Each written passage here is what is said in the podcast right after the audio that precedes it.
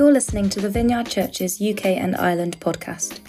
The following talk was taken from our youth festival, Dreaming the Impossible, over the summer.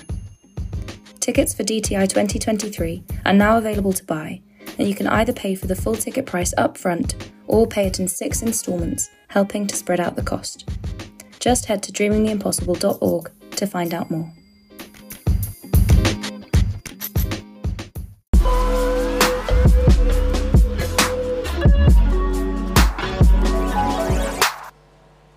Okay, well, we are in for an absolute treat this morning because I am joined by Ellie Mumford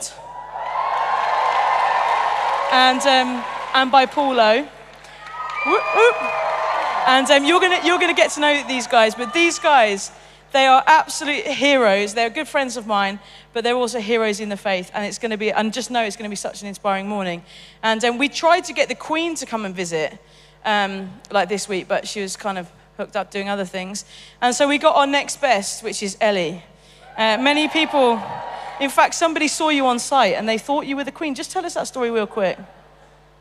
We arrived on site yesterday and we were driving very slowly with flashers, trying to keep the rules. And this little guy came running up the car and he said, I think it's the Queen. And I hope he was joking. Especially as there's quite a big age gap. But yeah, anyway, Yes, abs- yes, absolutely yes. brilliant. So tell us, Ellie, before we talk to you, Paul, just tell us really briefly a little bit about yourself. Um, I am married to John. We've been married for, oh, we've been in love for 50 years, which is a real cool thing. Better than ever, I have to tell you. Um, we started a vineyard in this country, well, probably 30 years nearly ago, more now. And then that grew and grew. And we now oversee, well, we help to oversee, facilitate vineyard churches all around the world, of which there are, I think, about 100 nations in which vineyard churches are meeting. So we have a, it's an amazing thing. And then on a personal level, we have two grown boys who are amazing, and we have four growing grandchildren who are a challenge. A challenge. And many of you, because most of you, you, you, you've never even met Ellie before, you're like, I don't, who is this lady?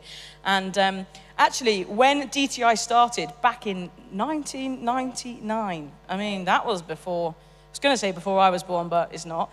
Um, before these guys were born, definitely, you guys at some point must have said yes to DTI starting. And so, perhaps if you said no, we might not be gathered here today.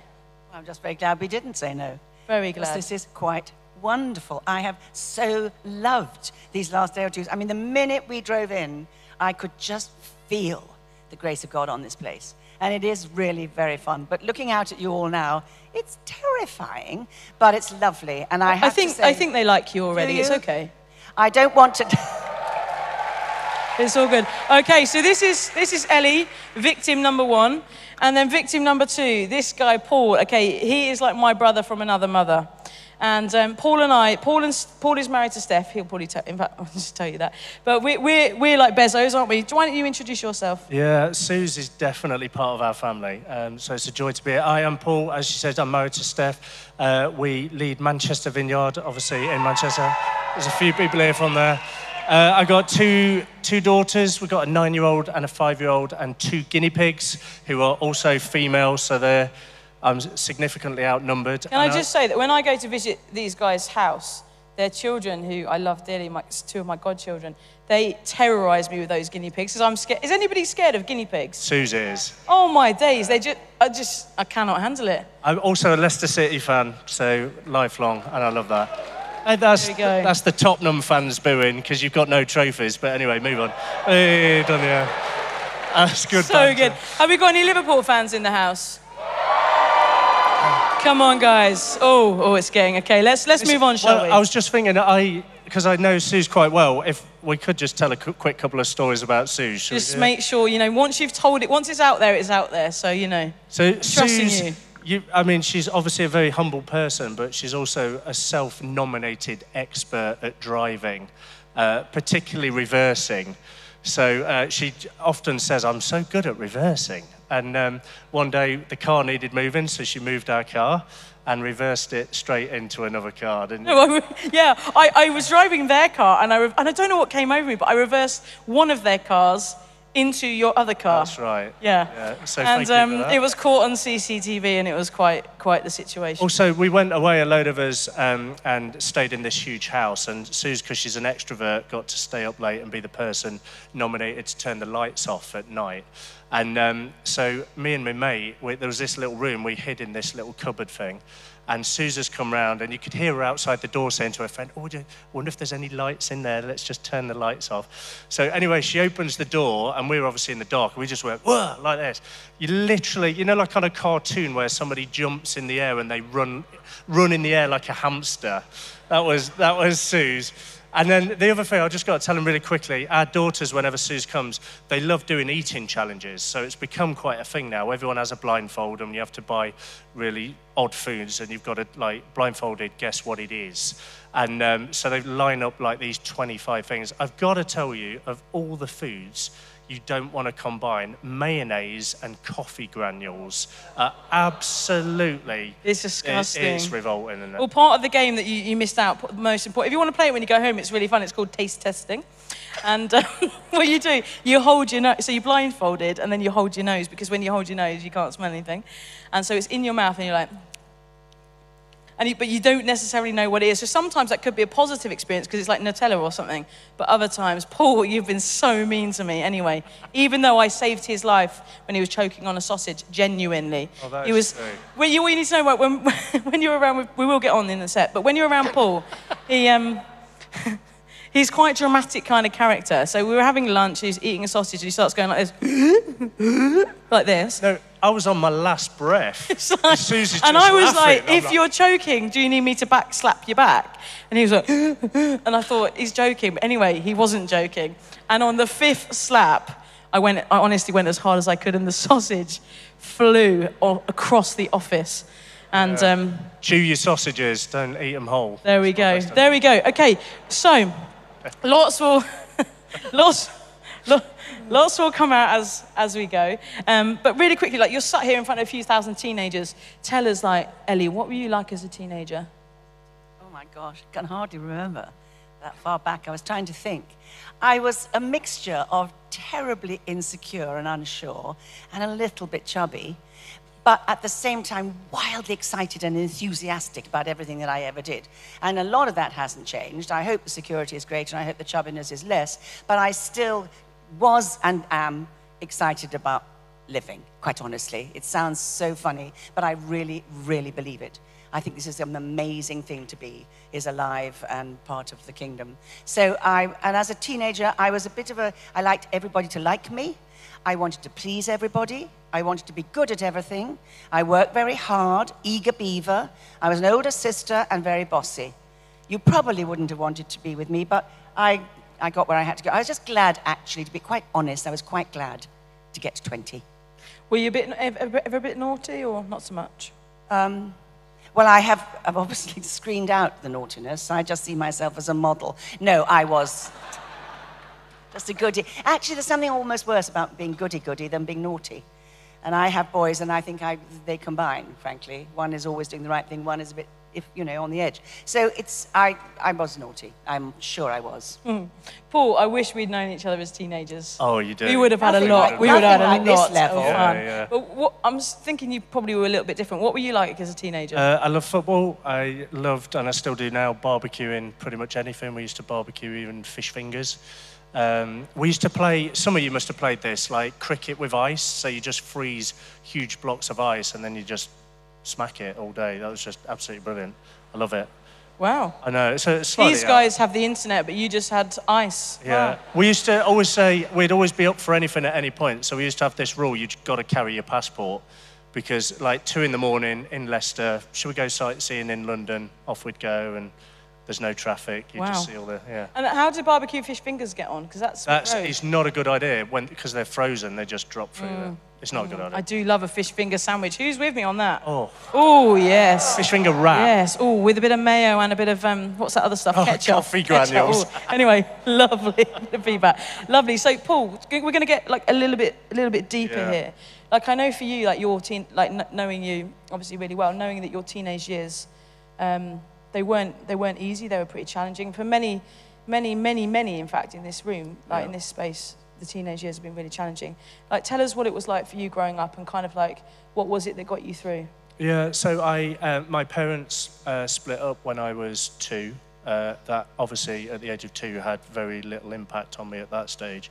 But it was as I started to grow up, I started to understand the reality of what was happening. Uh, my dad, uh, I know we've told the story a few times this week of the prodigal son. My dad was like an extreme version of that. He was very violent, um, an alcoholic, involved in uh, gangs. It wasn't a pretty or pleasant environment to be around whenever he was around. Um, I my, some of my like memories would be when I was 13. Like for my birthday, I just wanted a new bedroom door because he'd punched holes through it, and I just wanted to move on from that stage. We were quite hard up. Like we um, probably lived in what they'd call now food poverty, but we'd used to go to this special supermarket that just gave you tins of um, food without the labels on, and whatever you opened, you ate. So you know, dog food, sweet corn, interesting combinations. But it was it was hard, and I uh, I think I played out the pain of that, particularly in the school environment. Um, I was slightly troublesome. I think one of the challenges was I was brought up in a church environment, but my faith was built around um, the understanding that God would bring my dad back to live with us. And so everything fell apart when I hit the age of 14 and I realized I don't want him to come back and live with us. This is not a guy that I'd want in our home. And so I'd kind of built my faith on a deal rather than a savior. And it, it fell apart at that point quite significantly. Um, and I went for a number of years of like almost a, a wilderness moment. I probably would say I, I, felt there was there was no point living. I was I was in a pretty dark place. I left home at 16, 17 with just whatever I could carry. Um, amazingly, a dear friend of mine, I was really into football, he said to me, Why don't you come and play football up in Manchester? There was this event going on and we could play. Didn't fully realize at the time it was part of a conference like this.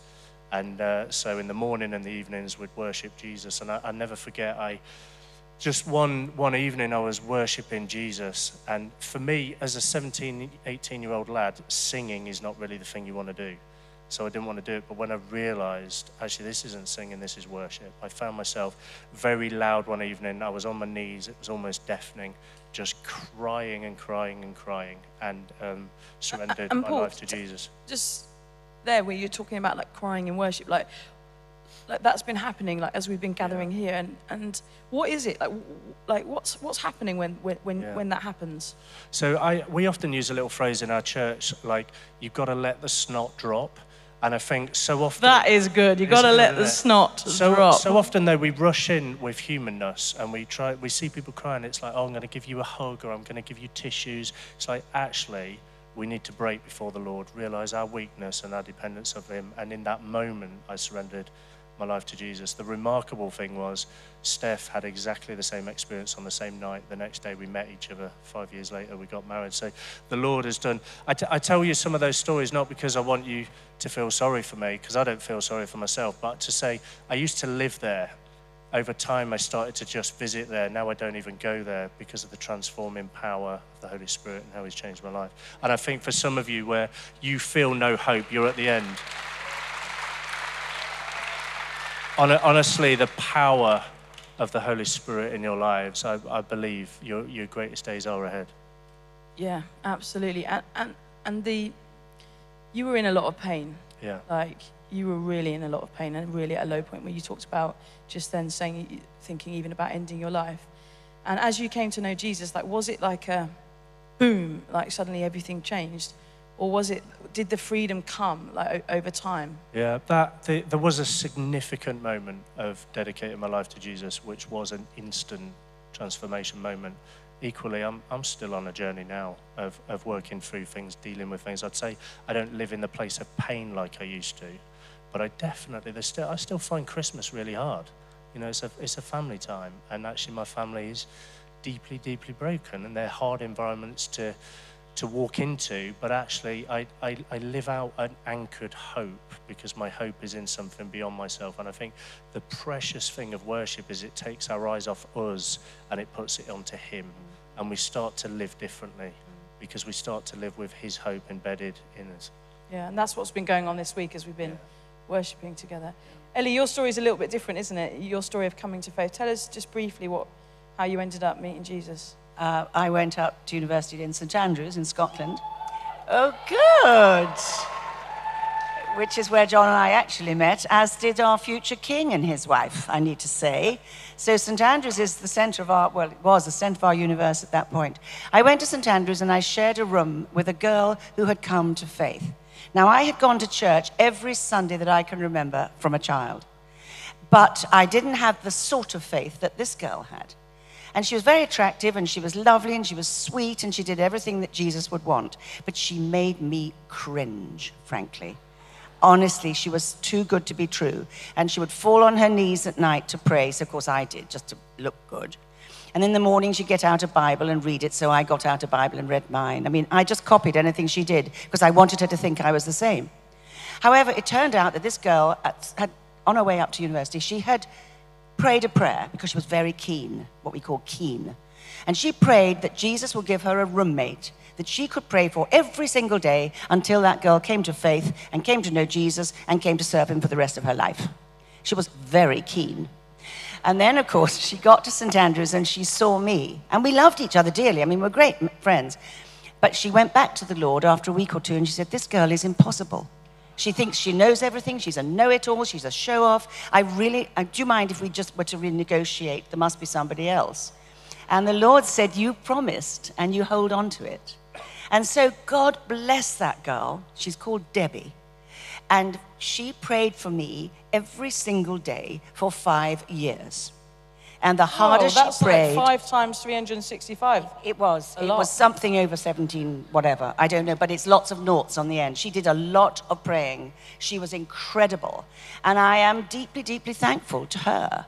And of course, I then went to one of these house parties. It wasn't actually camping, but it was a sort of house party in a school. And that's where I, like this, we had talks in the morning and the evening, we worshipped, and then the rest of the time we played. And it was great fun, and I loved it. And there were great. It was all women, mind you.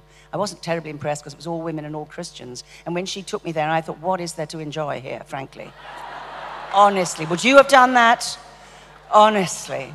However, oh yes, she did say to me, now look, Ellie, I'm, going, I'm going to this camp, and you know, you know, I've asked you before, I know you've said no, and I know you don't find the idea very attractive, because it is all women, it is all Christians. However, we have a real problem this year, Ellie, because we don't have a cook.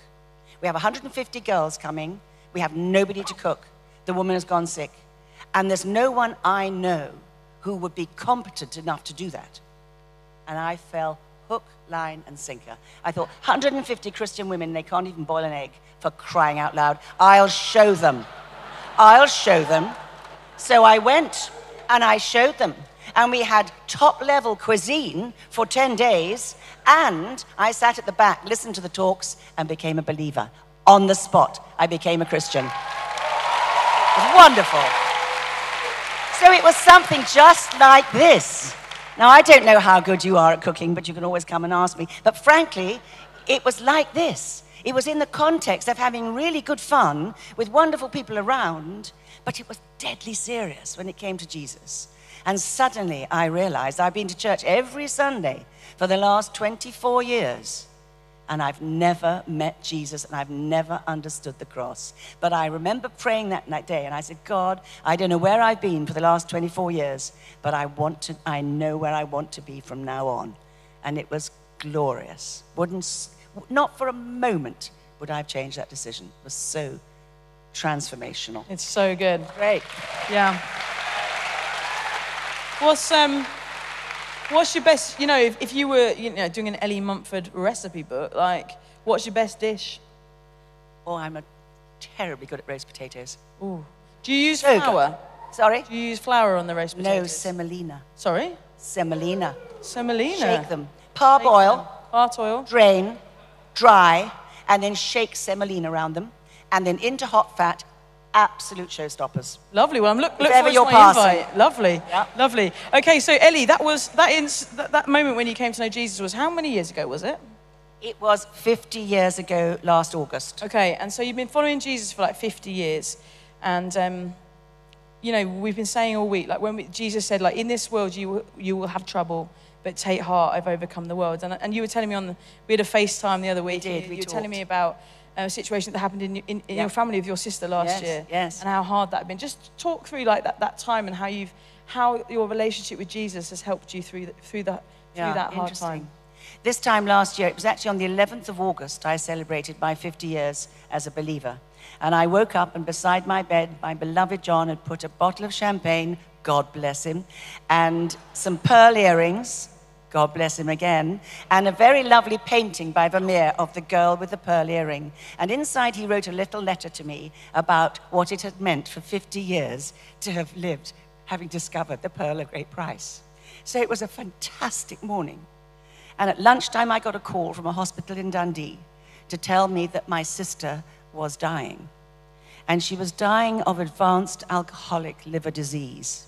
She was a helpless alcoholic, and we didn't realize it until quite recently.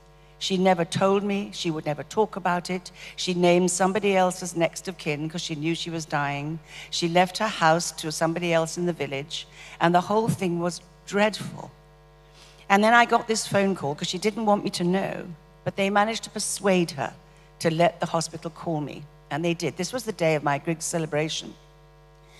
And so during the late afternoon, they found a moment of lucidity. And they said, We could arrange a, a, a video call with your sister if you'd like that. I said, Of course I would. So there she was, lying in a hospital bed in a little tent, like an oxygen tent. Um, and she was obviously at the very end of her life. And it was terrible to see. And the first thing she said to me was, I am sorry for my deceit. She deceived me since she was 16, it turned out. And I had never really realized the second life that she had lived. And then she said to me, Thank you for your kindness, which was deeply significant to me because for years we've tried. We tried to be kind. We tried to give. We tried to understand. We tried to be patient. It was all rebuffed. I took her to that camp where I got saved, thinking this will be the answer for her. She was the only person in the history of that camp who left. Wouldn't stand it. And then once when I offered to pray for her, and I did pray for her because I love praying for anything that moves. And I prayed for her, and she said, Don't you ever, ever do that to me again. So, I mean, we're talking really seriously. And then the last thing she said was, May I ask you to do one thing for me? And I said, Of course. We were 500 miles away. We couldn't even get there. She said, Will you ask Jesus to take me quickly? And she'd never named the name of Jesus to me before. But I knew that she had got saved on the beach when we were children at a mission. I knew she knew Jesus, but she would never talk about it. And I said, Libby, of course we'll ask Jesus. So we said our goodbyes, we rang off, and we prayed together that Jesus would take her quickly. And she was gone in two hours. That never happens. And why I was telling Susie about it, and it's so profound for me, is that had I not known Jesus 50 years ago that day and celebrated that reality that morning, I would never have sustained the shock and the pain and the grief of that afternoon. There is nowhere else to go, people. There's no other answer to grief and pain and anguish and reversal and addiction and everything else that she stood for. There's nothing else. And there was a point in the, in the New Testament when the disciples were really up against it. And they were, Jesus said to them, Are you going to leave me? And I don't know if you remember, there's a verse, I think it's Luke 6 or somewhere, and it's somewhere in the Bible. It says, Jesus said to them, they said to Jesus, Lord, where shall we go? You have the words of eternal life. And that's been my experience for 50 years. Through thick and thin, good days, bad days, where else would we go? What else can we do? Either Jesus died and rose again, or he didn't. And if he didn't, we're all wasting our time, people. You might as well go out and do anything you like. But if he did, then we have everything to live for, everything to die for, and it's all gain. So that's what I discovered. Is that what you wanted? Yeah. What an answer. What an answer, guys. And um, yeah, there's many moments, I think, for me, even like during, you know, during the last few years, it's been hard. It's been hard for all of us where I've found myself thinking, like, where will I go? Where else can I go? would you do? There's nowhere else. No other Into way. the arms of the Father, you know. Um, okay, so we're here at DTI having you know sensational experience, loving it, loving life, being together. We're worshiping, uh, praying. It's a real sense of God's presence. Paul, these guys are going to be going home. Um, some very late tonight, some t- some tomorrow. How how do you sustain faith? Like, is is the stuff of like we've seen God move in power? Like, is that just for the, like is this room like got some kind of magic powers in it or something? Or or how, how do we do it at home? I, I love these moments, the like mountaintop experiences, but it is lived out in the valley, isn't it? It's lived out in the places and spaces where we where we go back. And I, I would say I used to come to places like this and I'd just cry and I'd cry and I'd cry and I'd cry. And I'd use any and every opportunity to be healed, to be freed, to, to be encouraged, to be spurred on. But then when we go back, I think we give everything we've got to Christ, His church, and His cause get around people that are going to encourage you, spur you on, like minded people, people who are alive in their faith, say yes to, to the church, say yes to whatever they're doing to serve the, the people that they're around. I, is, it, is Hebrews, isn't it? Uh, is it Hebrews 10 that says, let us find ways to spur each other on towards good works? And it's like we've got to, we've got to have people around us that are going to stand with us and encourage us and um, cheer us on.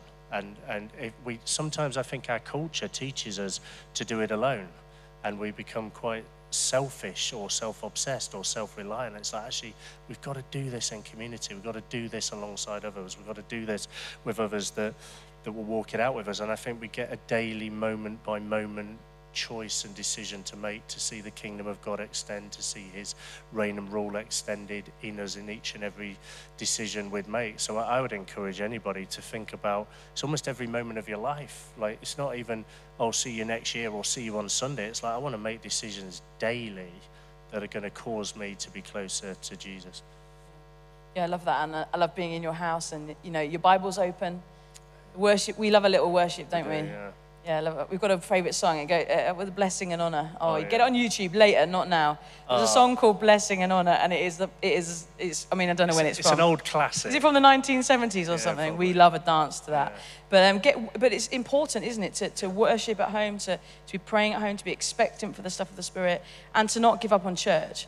And I think sometimes it can be tempting to go away from this kind of place and be like, well, my church doesn't look like DTI. It was like, well, obviously it doesn't. There's 3,000 of us here in this room. Like, no, most churches aren't, don't look like that. Certainly our, our church, you know, is, isn't, isn't, isn't like this same experience. So what would you say about church, Paul? Helping, how, how do these guys best engage with church? Uh, somebody once said to us, I say, what, what, you know, when you leave an environment like this, what do you go and do? And they said, just say yes. And honestly, I don't think it's more complicated than that. Just say yes to the local church. Get involved, find ways that you can serve and serve and serve and serve. Do the job that nobody else will do. Do it faithfully and do it with everything within you. And you'll be shaped and changed in the process of doing it because I think ultimately Jesus came to serve, not to be served. Yeah. Yeah. Okay, we want to move on. Okay, yeah. Whoop, whoop. We're going to move on just to talk a little bit about the Holy Spirit because um, we're not going to go into a full deep dive history lesson because we, we, we don't have the time to do that. Um, but there was a time, Ellie, wasn't there, many years ago now, where you saw an extraordinary outpouring of the Spirit of God. And like, just tell us, tell us like how you've seen like the Holy Spirit transform your life, but the lives of those around you. Well, trying to say it quickly, basically, I believed in God the Father, believed in Jesus as the Son, always had a problem with the Holy Spirit, thought it was a bit weird, quite frankly. I thought it was very odd. And I used to take my Bible and snip out the little bits that had funny bits in, metaphorically speaking, with my nail scissors, metaphorically speaking. But things like, you know, healing sounded very odd, and prophecy sounded wacky, and speaking in tongues sounded insane. So I just cut all that out of my did Bible. you? al- Yeah, you, you literally. When you say you cut it out, you actually physically. No, I didn't physically. I speak artistically. I speak Okay, right. Okay, so there was no. I mean, get involved. with me, Susan. Right. Well, I've I'm got just- that wrong for the last twenty years. Okay. No. So you metaphorically, like in your mind, I you cut it out. metaphorically Right. disregarded large parts of Scripture Got that it. didn't align with me, which is a very big mistake. So it turned out that my New Testament was metaphorically very filleted, very thin, very ineffective. And then, my goodness, uh, you'll have to stop me if this isn't what you want. But basically, we went to, John and I got married. We went to work in the parish down in the West Country. It was absolutely lovely. We'd been engaged for four years. So, I mean, it was a real big moment getting married. It was lovely. And then when we did, very shortly after. I was the young bride. We were leading the youth work. We had a youth group of wild boys who used to come to our house on their motorbikes, throw their bikes on our lawn, stack their helmets up our staircase, grind their cigarettes out on my new carpet. Oh, yes. And eat everything we put in front of them, hoovered it up. That was my first introduction to Christian ministry, all right? And I thought, wow, this is messy. However, in the middle of it all, I got meningitis, which was even more messy. And I was very ill. I was in my early 30s. It's no joke at any time. But we were working, John and I, in a parish surrounded by people who believed in the Holy Spirit. That was the disadvantage of them. They were sweet, but they were terribly charismatic. And it was very tiresome. So, anyway, I couldn't get better. I was very ill. And the next day, John had to preach in the village church and he had to preach on a verse from the New Testament where Jesus went to the tomb of Lazarus and said, This sickness is not unto death. And we suddenly thought, wow, this Bible thing is more on the money than we thought. So that was good, and it was clearly true. I mean, I lived to tell the tale. However, I was very ill and I couldn't get better. Cracking headaches, exhaustion, couldn't be, you know, the young bride showing off and roasting potatoes and doing all that stuff. So went to the country to get better, or to what they call convalesce. Six weeks later, I came back to church in the evening, and the vicar, godly man, he said, Oh, my dear Eleanor, you're not at all well, are you? Thank you, I thought. If that's the gift of discernment they all talk about, I could have told you that, mate. However, they then said, Why don't you come tomorrow morning at, to the staff meeting and we'd love to pray for you? And I thought, Oh no. Monday morning, charismatic, all smiley and friendly. I know what they'll do. I've seen enough around the place. They'll sit me down in the middle of the room. They'll come into my personal space, they'll lay their sweaty hands upon me, and they'll pray for me in tongues. I know they will. Just for anyone that doesn't know what tongues is, real quick. Speaking in tongues, it's interesting, isn't it? It's a, it's a language that God gives, and I told you I thought it was weird. I now think it's extraordinary. It's given by God to you personally for you to be able to talk with Him in a way just you and He understand. It's really sweet and very precious. And if you hear people around you doing that, join in. Join in. It's a great blessing that the Lord gives us. And it sort of intensifies or makes particularly pleasurable our relationship with Him. I mean, just this morning, worshiping, I couldn't think of any more words to sing. It was so amazing, people. That worship was just so beautiful. And I ran out of words. Even the words on the screen, they didn't say what my heart was trying to say. So I just sang in tongues. And that's when it's a real wonderful thing. Anyway. Back to, back to the bed. Diversion. Yep. Back to being ill. So it sat me down in the middle of the room, everything I thought. So I thought to myself, there you are. You see, I am prophetic already, and I didn't even know it. I knew you'd do that. I knew you'd smile. I knew you'd invade my personal space, lay your nasty hands on me, and that you would pray in tongues. And I'm hating it. It all sounds to me as if you've got all these people knitting at the same time. Clack, clack, clack, clack, clack. However, the awkward thing, isn't that what it sounds like? The awkward thing was that I was instantaneously healed of severe meningitis and have never had a meningeal headache since that moment. And that was near 40 something years ago. Brilliant. I know. So then, then I thought, right, if this is what I think it is, I'm an early adopter and I'm an enthusiast, remember? So I was thought, right, this is what we want to do for the rest of our lives. If it is at our hands, the Lord will use us to pray for one another, to heal the sick, to cast out demons, to preach the gospel. At our hands, people. He could do it all without us. But He chooses to do it with us and involve us in ministry and caring for each other, whether it's in a setting like this, or whether it's at the bus stop, whether it's on the train, whether it's Tesco's. This stuff is it's electric, people. It's dynamic stuff. And I suddenly thought, well, this is what I want to do for the rest of my life. And that's what you've that's done, what isn't I do. It? That's what you've done. I love and it. Paul, you love it, don't you? So we, we at DTI, I, I mentioned the phrase the other day. We'd say like one of our values, like one of the things we're like really passionate about is being naturally supernatural, doing the stuff that you're talking about, that the Bible talks about, but like not being like weird about it. You you live this stuff out, Paul, as you do, Ellie. But Paul, just tell us like some stories, like recent stories for you, where, where you've seen God do some amazing things. Yeah, I honestly wish someone told me when I was the age of these guys about the Holy Spirit. I was brought up in a church where that just wasn't a reality, and it's we get to do this. He's, he, he's changed me. You wouldn't even recognize me. But um, there's, there's this guy, a little while ago, I was like trimming the grass out the front of our house. It's quite long and nettle, so I've got the my ear defenders on, and he's looking at me like he knows me. Well, this was I was there, wasn't Yeah, I? you were there, I yeah. was sunbathing. Yeah, whilst you were. Yeah. The kids were like trying to get the guinea pigs to play anyway.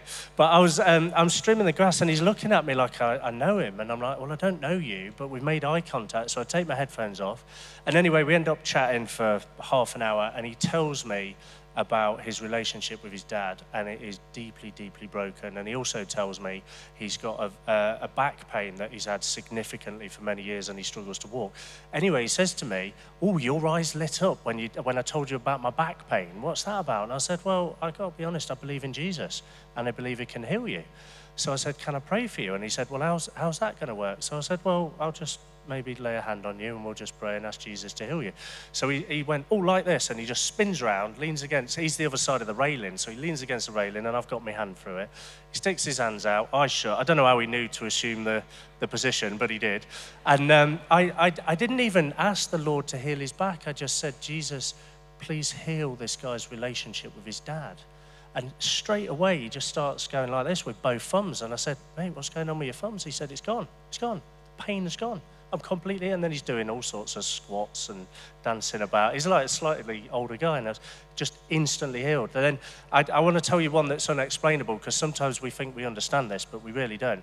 I had a dream about a lady in our church who's had sciatica for a long time. It's basically pain that just shoots down her legs. And uh, anyway, I had a dream that a number of us gathered round her and prayed and commanded that she be healed, and she was healed. So I texted her and said, I've just had a dream. I know we've prayed a few times, but I think we should gather again. Anyway, on reading the text, she was healed and had no pain since. Like, explain that. yeah. Whoa. It's, Whoa. the Lord is so good. Wow. We've got to raise our expectation and step into the place of faith. And I know sometimes it doesn't, sometimes it's Yeah. delayed, but surely we should pray more. Yeah, yeah, absolutely. And, it- it's been, I always say absolutely quite a lot. I'm trying not, anyway. Um, it's been brilliant to see some of you guys this week when, we, when we've been, you've been praying for healing and seeing it, it, it happen. It's, we've got to, we've got, as you say, we don't always see God, God healing sometimes now, sometimes we don't, but we've got to keep going for it, haven't we? Because when you see, there's nothing like seeing God move in someone's life and seeing like a, a changed life because of it. So have you guys got, you ready for a couple more questions? Yeah, the energy's good? Great, love that. Just taking a bit of a litmus test there. So, you both are risk takers. Let's just talk about risk for a few moments. Like, Ellie, you and John, like, without going into all of the story, have actually en- ended up planting a church that's planted churches, that planted churches, and you're now involved, like, on a, on, on a global level. Paul, you and, you and Steph have taken many risks involving, like, um, you know, moving away to Manchester and many things and planting a church and many kingdom risks like within that like my prayer our prayer as dti for this generation is that they would be kingdom risk takers. And that might not look like like planting a church. It might look like business or um, entrepreneur or you know it could, it could look well, that's the same thing. You know it could look like any any kind of thing. How how, how do these guys risk take for the kingdom? Paul i'm coming to you. I, I think we have to become comfortable with the uncomfortable.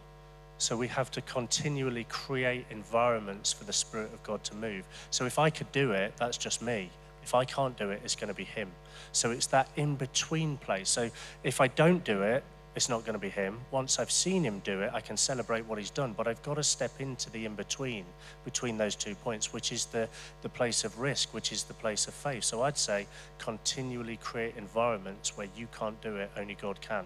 And it's that's the you put your natural into His supernatural, you're going to see Him do it. And I think we regularly, uh, so I want to know my neighbors. I want to know all of their names. I want to know their birthdays. I want to know what makes them tick because I want to be involved in their lives so that any and every opportunity I get, I'm going to create a moment to step into. So I'll give you one quick example. The, the guys in our church, the kids team, gave all of the kids five pounds to go and spend somewhere on the city and love someone. Our daughter bought our postman a box of chocolates. So we gave him the box of chocolates. That moment created a relationship. That we then just couldn't. I almost posted myself parcels just so he had to come to my door, so we got to spend more time with him. Then we go to the football, and but then you get to share the gospel. You get to share Jesus through creating relationship. But I, I've got to be honest. Every time my heart's in my mouth, you know, I'm like, is the Lord going to do it? If not, I'm going to fall flat on my face. But that's okay.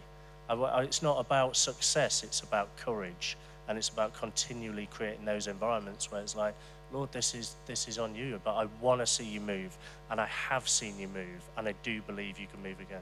Yeah, uh, it's so good what you just said there because it's, it's important to celebrate the failures as much yeah. as the successes. So, guys, if you go out and you go, you go back home, and I know it's the holidays, but you're, you're back at school, back at college, whatever, and you invite a mate to church, you pray for a mate, you tell a mate about Jesus, and whatever happens, like whatever the outcome, that's a celebration because you've taken a risk and you've gone for it.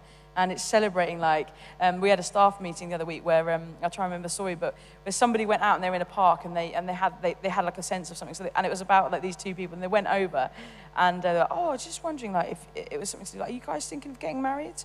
And I mean I wouldn't necessarily suggest doing that one but um, but they were just like uh, no. And the whole thing was like super awkward. But it, the taking the risk is is the thing to celebrate is going for it. Uh, yeah anything look like you want to say something else you don't Oh, I can do. No, no, no, if you don't want to. Okay, last question. You're sat in front of thousands of amazing teenagers. Like, Jesus had a handful of disciples, and through them, literally, the world got flipped upside down. Here we are today because of, you know, because of yeah. the church. Yeah. And um, these guys, like, could change the world. Yeah. They could change the world. Like, what would you say? What, like, give, what, what do you want to say to them? Final, this is the final question, so you can go big as you like. looking at you, how many are in this room, Susie? 10,000? Not quite.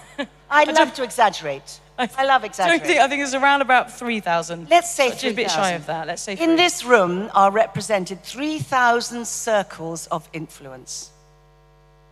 3,000 different families, different homes, different neighborhoods, different schools, different anything you like, you know, Saturday jobs, I don't care what. They're all different.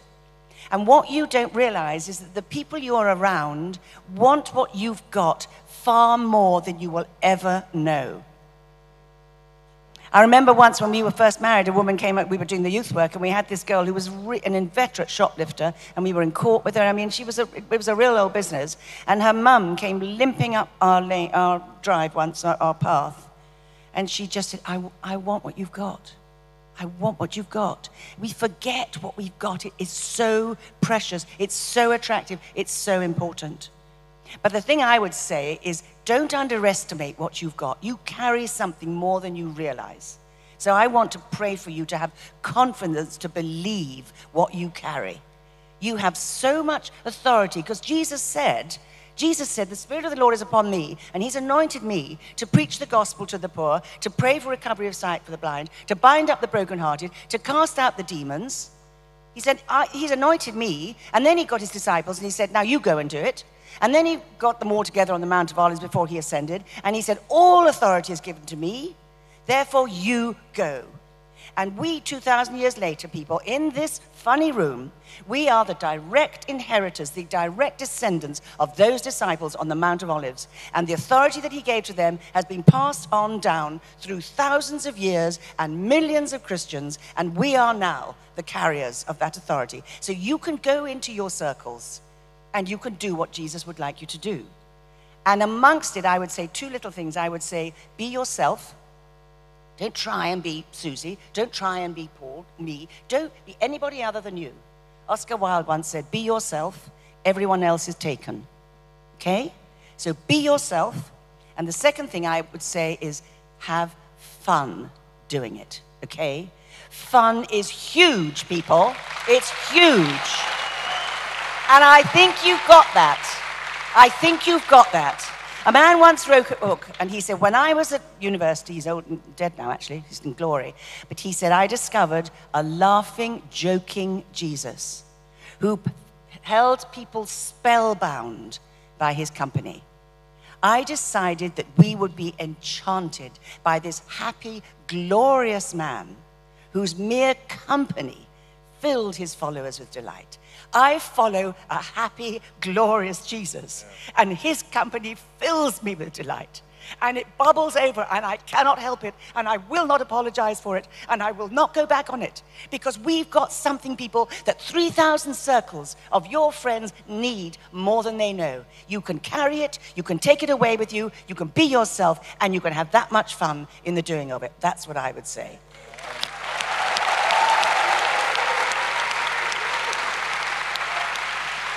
What about you, Paul?